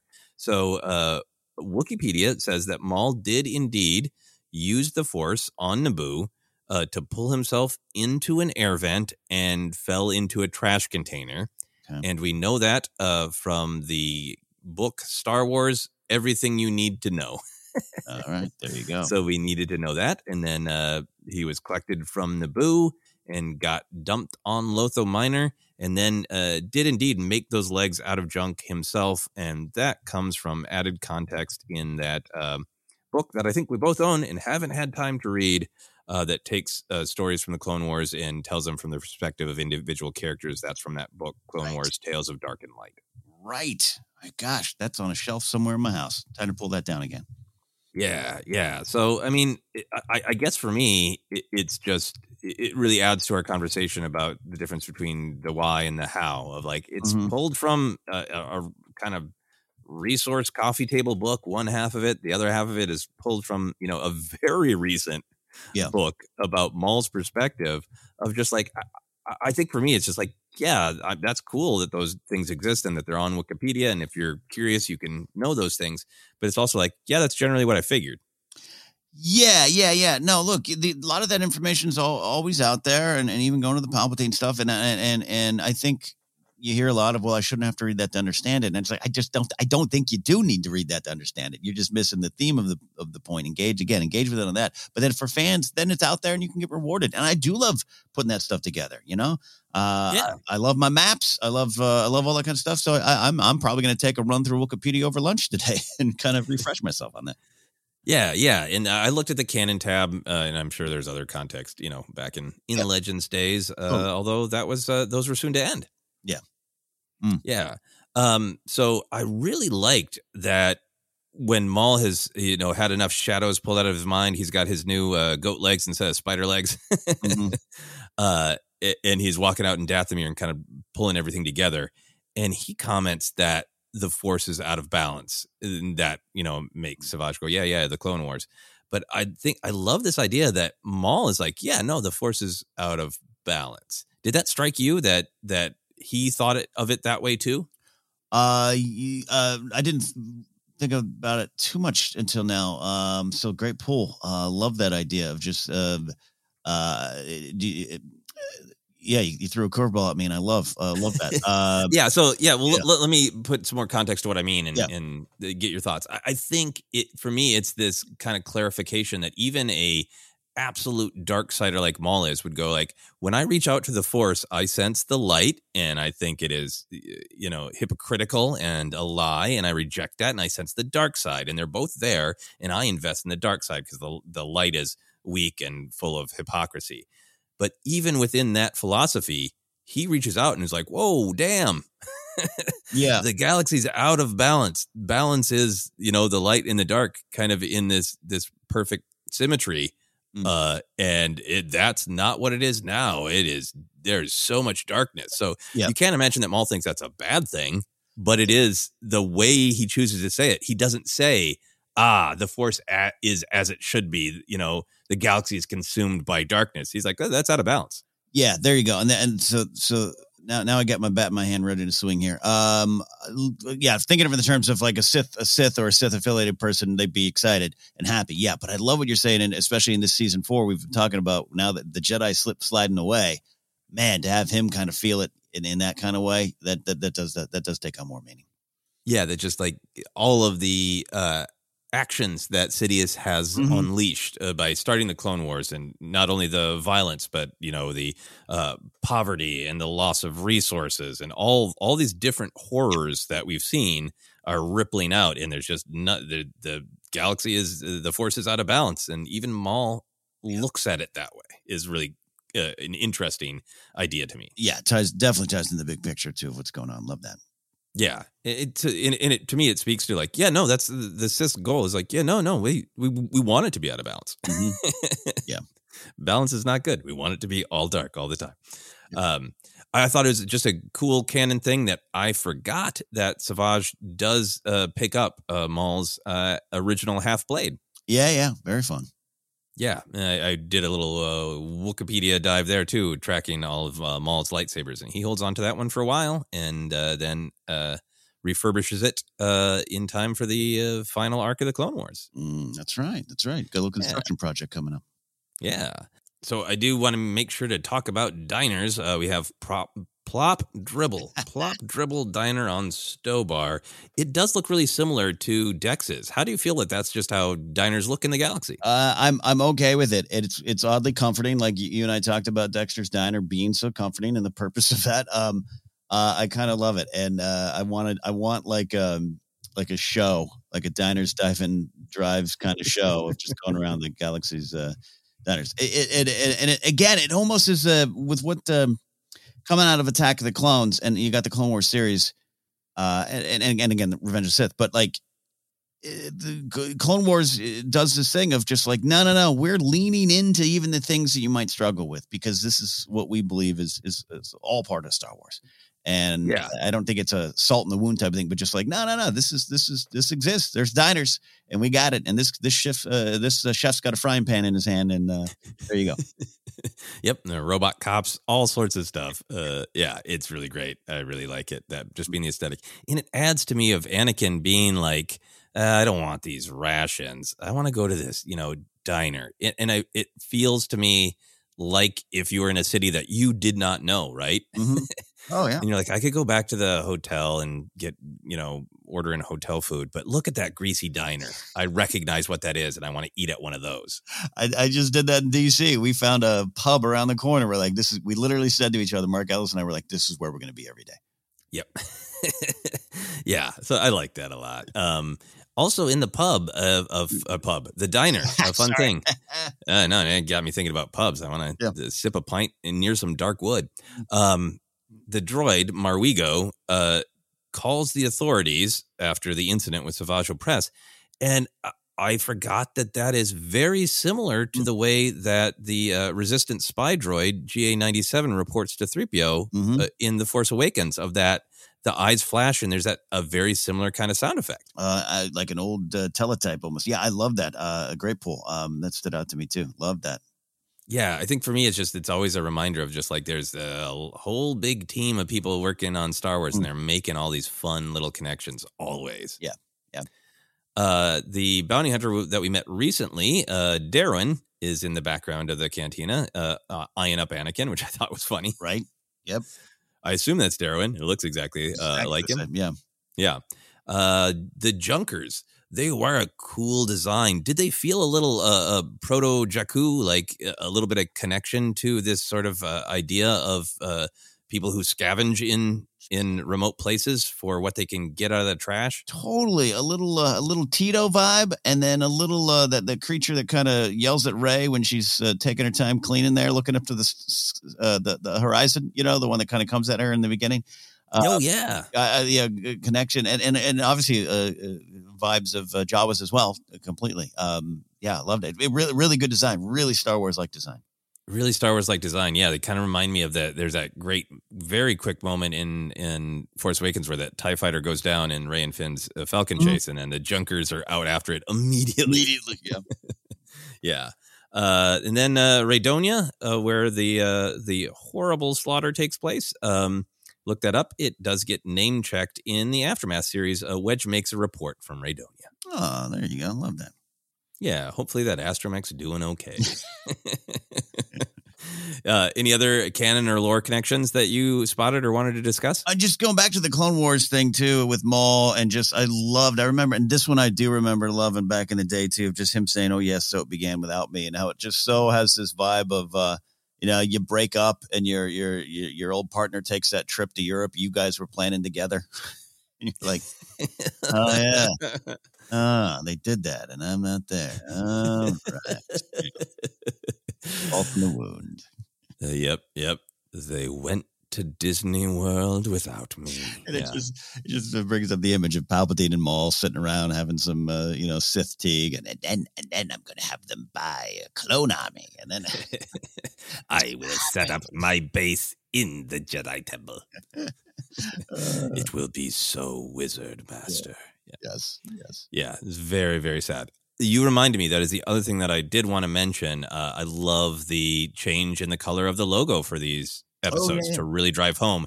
Hey, it's Clone Wars, but we're going to hell, kids. yes, yes. Love that. Yeah. Do you like that, or is or is it too much? No, no, not at all. Love it, and, and I think uh, especially now seeing that after um, season seven being in the rearview mirror now, where they they really played with the the, the beginnings and the, and with the colors and everything. I love that. Yeah. Yeah. Was there anything then in uh, these episodes that you disliked or questioned? No, nothing majorly. If uh, you know, um, if you'd asked me back then, I would have been like, "There's a talking snake, man." But uh, love it all. love it all comes together. Because I, it's just hard for me to imagine uh, that when New Hope begins and, and Luke's on Tatooine and, and he's looking up to the Star Destroyers, that also at the same time there's probably an anaconda somewhere in the galaxy. And it just it's Right. so sometimes a hard leap to be like, wait, that's that same same universe. Okay, but no, it works. Um, I mentioned the Palpatine thing. Like, I I think it works well. Palpatine's presence is very clearly felt, and, and in in fact, going back to that line that you uh, you, you pointed out about the the balance uh, from from Maul, love that. Um, I don't think it needs it. I just it's it's uh I don't need it. It, it would have been too on the nose. Um, uh, but yeah, Palpatine's uh, gonna eventually have some thoughts on Maul. We this we know, but uh, you know, a little finger twitch of him going something's happening and seeing what he feels about that. I you know wouldn't have minded that. Yeah, yeah. I, I think that is what I like about these episodes, and also feel tortured when I, Yeah. in a good way when I watch them. Is th- they they leave me wanting more because it is really it's the return of Maul. It's all of this insight, but you're kind of you're waiting for the next shoe to drop, and it just kind of it doesn't. Right? It is really teeing up what is to come. Yeah, and, and it does work. It does work. I was supposed to say if, if they did it, it might have come across as, as too on the nose. Because I, I really enjoy it when Palpatine is uh, staring out the window, going, "Oh, that Padme got me again." Like I love those moments. Um, I don't need that, but um, and, and again, we get it. it. It comes later on. So you're right. Oh yes, it does. it's a trailer, and it leaves you kind of going, "Well, like like I am. What what, what does Sheev think?" And you're gonna find out. Yeah, and you know, uh, I, I there's a part of me that will always, uh, you know, wish that I had been on board watching these uh, weekly. So having that cliffhanger at the end of a season, going like, oh, they got Sidious to deal with, and Dooku and Grievous, and now they got Maul and Savage running around. Oh man, Yeah, that's a great point too. Being a, a kind of cliffhanger for the end of a season works well. Absolutely. Is there anything that we haven't talked about that you wanted to touch on? I just mentioned it again, and, and we talked about a lot in the Venture stuff, uh, highlighting just how wonderful Katie Lucas is, a Star Wars writer, and coming in and and uh, you know she's uh, moved on from Star Wars, left early on, left social media early on, um, seeing what happened uh, to, to her father, and we can go to that. Jennifer Landa has a great episode, Happy Beeps. Uh, we can highlight it, highlight it again, and um, it just you know, I, I if she never touches uh, uh, foot in Star Wars land again, I would completely understand. But if there's ever a chance to have um, uh, Katie Lucas, I think now uh, Katie Rose, um, getting back into Star Wars. Man, I'd be so excited. I, she's just so good and so it was so young at the time. Such just kind of like, hey, you imagine George goes, hey, my daughter's gonna wants to write. Like, of course she does.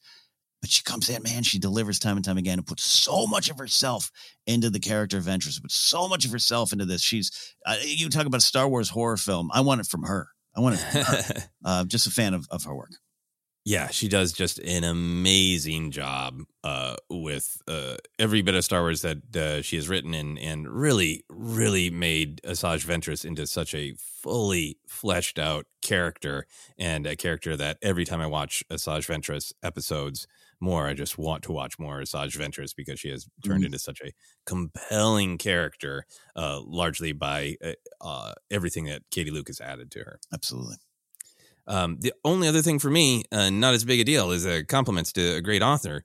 Uh, but the turtle tanker, I really love the way it lands, and the little legs got to work to catch up. it's the best. uh, designed after Filoni's pet turtle, apparently, and uh, uh, I didn't pick up on that right away. And there's that one shot of it landing, and it's kind of a silhouette against the backdrop, and I was like, "That looks like a turtle." Oh, I see what they did. yeah, it's very cool. It's one of my favorite things about Clone Wars. Of like, it's just like we are always going to watch ships take all the way off, Yeah. and they are going to land all the way too. It's just there's just real love of the ships taking off and landing. Little legs, got their little turtle legs. Yeah, and it's like, whoa, that's too fast. We got we got to run our little legs to catch up with this big ship landing. Yeah, It's- love that. Yeah, it's so weird, and I love it. We always like to wrap up with the fun question of if we could have any sort of figure or any sort of merch or toy from this episode. Who or what do we want? Ken, where do you go with this? I mean, I need a plush Morley. You know, just a kind of a to scale Morley I could wrap around and just kind of if it has a little button you can press and and and the, and Van Diskin's voice pops out, that'd be great. I, I've now fully come around on Morley. You know, I own a puffer pig, and after my years of campaigning against puffer pig, I have that puffer pig toy. So after uh, years ago questioning the existence of Morley, I'd now like a Morley plush. Uh, yeah, I can't. Uh, I can't disagree with a, a Morley plush. Uh, that would be great if it's a talking one. You squeezed it. Fire breathers. They'll get you. Uh, yeah, for for my action figure, for my beloved uh, three and three quarter. Uh, it it has happened in so many episodes of season four, but I really need a rough day Kenobi with that lock of hair out of place. Oh, such a great pull on that lock of hair. I love that lock of hair. It so looks like he's just been in a 1950s movie and been roughed up by street toughs. and it falls out of place so many times this season because Kenobi has so many rough days. Uh, yeah, and then Spider Leg Maul. So uh, I have an action figure of uh, of Maul from this arc with the the the big legs, the Mm. two big legs that uh, Mother Talzin gives him. But the to to my searchers, there is not an official Spider Leg Maul Mm. uh, kind of realistic figure. So I'd love the Spider Leg Maul uh, deluxe figure. But what I'd really like, Ken, is cruel to Maul. Uh, but I would like a trash can or recycling can that has Spider Leg Maul on the lid. And every time you open it to throw something away, it says Kenobi. That's cruel. You're sassy like Kenobi. Sassy like Kenobi. I'll take it. I'll take it. Uh, well, that is our look at this arc of the Clone Wars. That's it for season four of Clone Wars. We also always like to talk about what is next. Uh, we are going to take a break for Book of Boba Fett because really watching these episodes and, and really breaking them down is a, a lot of work. So it's hard to keep up with Clone Wars Report when we're doing that every week for a new show. We're so excited uh, for Book of Boba Fett. Uh, we are recording this on Tuesday and we're going to be watching Book of Boba Fett at midnight by the time this comes out. We're going to be so excited to have seen some Book of Boba Fett. When we get started back up with Clone Wars Report, we'll be launching into season five, and we start uh, going in chronological order. We skip that first episode. Mm. So we'll be talking about season five, episode two through five, which is the Onderon arc mm. where we meet Saw Gerrera. We are, of course, excited about that. Ken, what should the moral of this episode of our podcast be? When you're finding that your podcast is breaking apart technically, do not give in to rage. Push forward and heal yourself through compassion for the technology. Have compassion for the broken internet eh. spider legs that have hopefully hopefully you won't be able to detect it, listener. We've been plagued. We've been plagued this episode. Yes, we, we love using Zencastr. Not a sponsor, but we recommend it. But uh, man, today we're having some problems. But we're here, like Maul. We're going to survive, but in a more peaceful way. Exactly. Every once in a while, I think uh, my internet connection is just like, why? why? I don't feel like it right now. Okay, I'm back. All right. All right. I'm I apologize for my tantrum. I'm back. Anyway, uh, this has been so much fun to discuss all of season four, all of Clone Wars, and this particular arc. Uh, but for now, Ken, do you want to let people know where they can find us? Absolutely. We are on Twitter at Force Center Pod. We're on Instagram and YouTube as well. On YouTube now, we uh, release audio versions of our episodes if you like listening to podcasts that way. You can also find us on Facebook at Force Center Podcast. We're on teepublic.com slash user slash Force Center if you want to get some merch. If you want an audiobook, go to audibletrial.com slash Force Center. Get an audiobook on us. And uh, don't forget, you can support us directly if you want at patreon.com slash Force Center. We are now on ACAST, which uh, means we're all in the normal spots, the Apple Podcast, Google Podcast, and all that. But new spots coming soon, including uh, SoundCloud. Stay tuned for that. We'll confirm when we uh, are added to that. Uh, we also have a special show going right now called Databank Dive. It's on the companion app. Uh, you can find information when we tweet out promotion of the show. You can uh, uh, find the links to sign up and try out the companion and listen to our show, Databank Dive. You can follow me at KenNapzok or go to my website, kennapzok.com. Joseph, where can they go for you? Yeah, you can find me on social media Twitter, Instagram, TikTok is at Joseph Scrimshaw. You can also check out my website, josephscrimshaw.com, for all of my other comedy adventures. But for now, for myself, for Morley and his leftovers, and for Ken, this has been Force Center.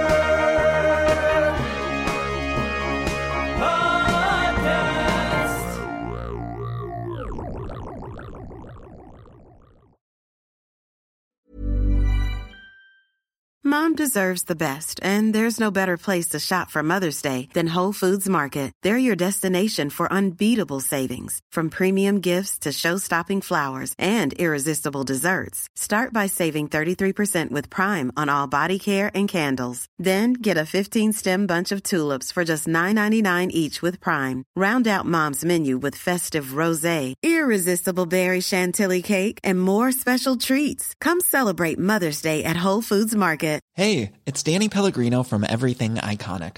Ready to upgrade your style game without blowing your budget? check out Quince. They've got all the good stuff shirts and polos, activewear, and fine leather goods, all at 50 to 80% less than other high end brands. And the best part? They're all about safe, ethical, and responsible manufacturing. Get that luxury vibe without the luxury price tag. Hit up quince.com slash upgrade for free shipping and 365 day returns on your next order. That's quince.com slash upgrade.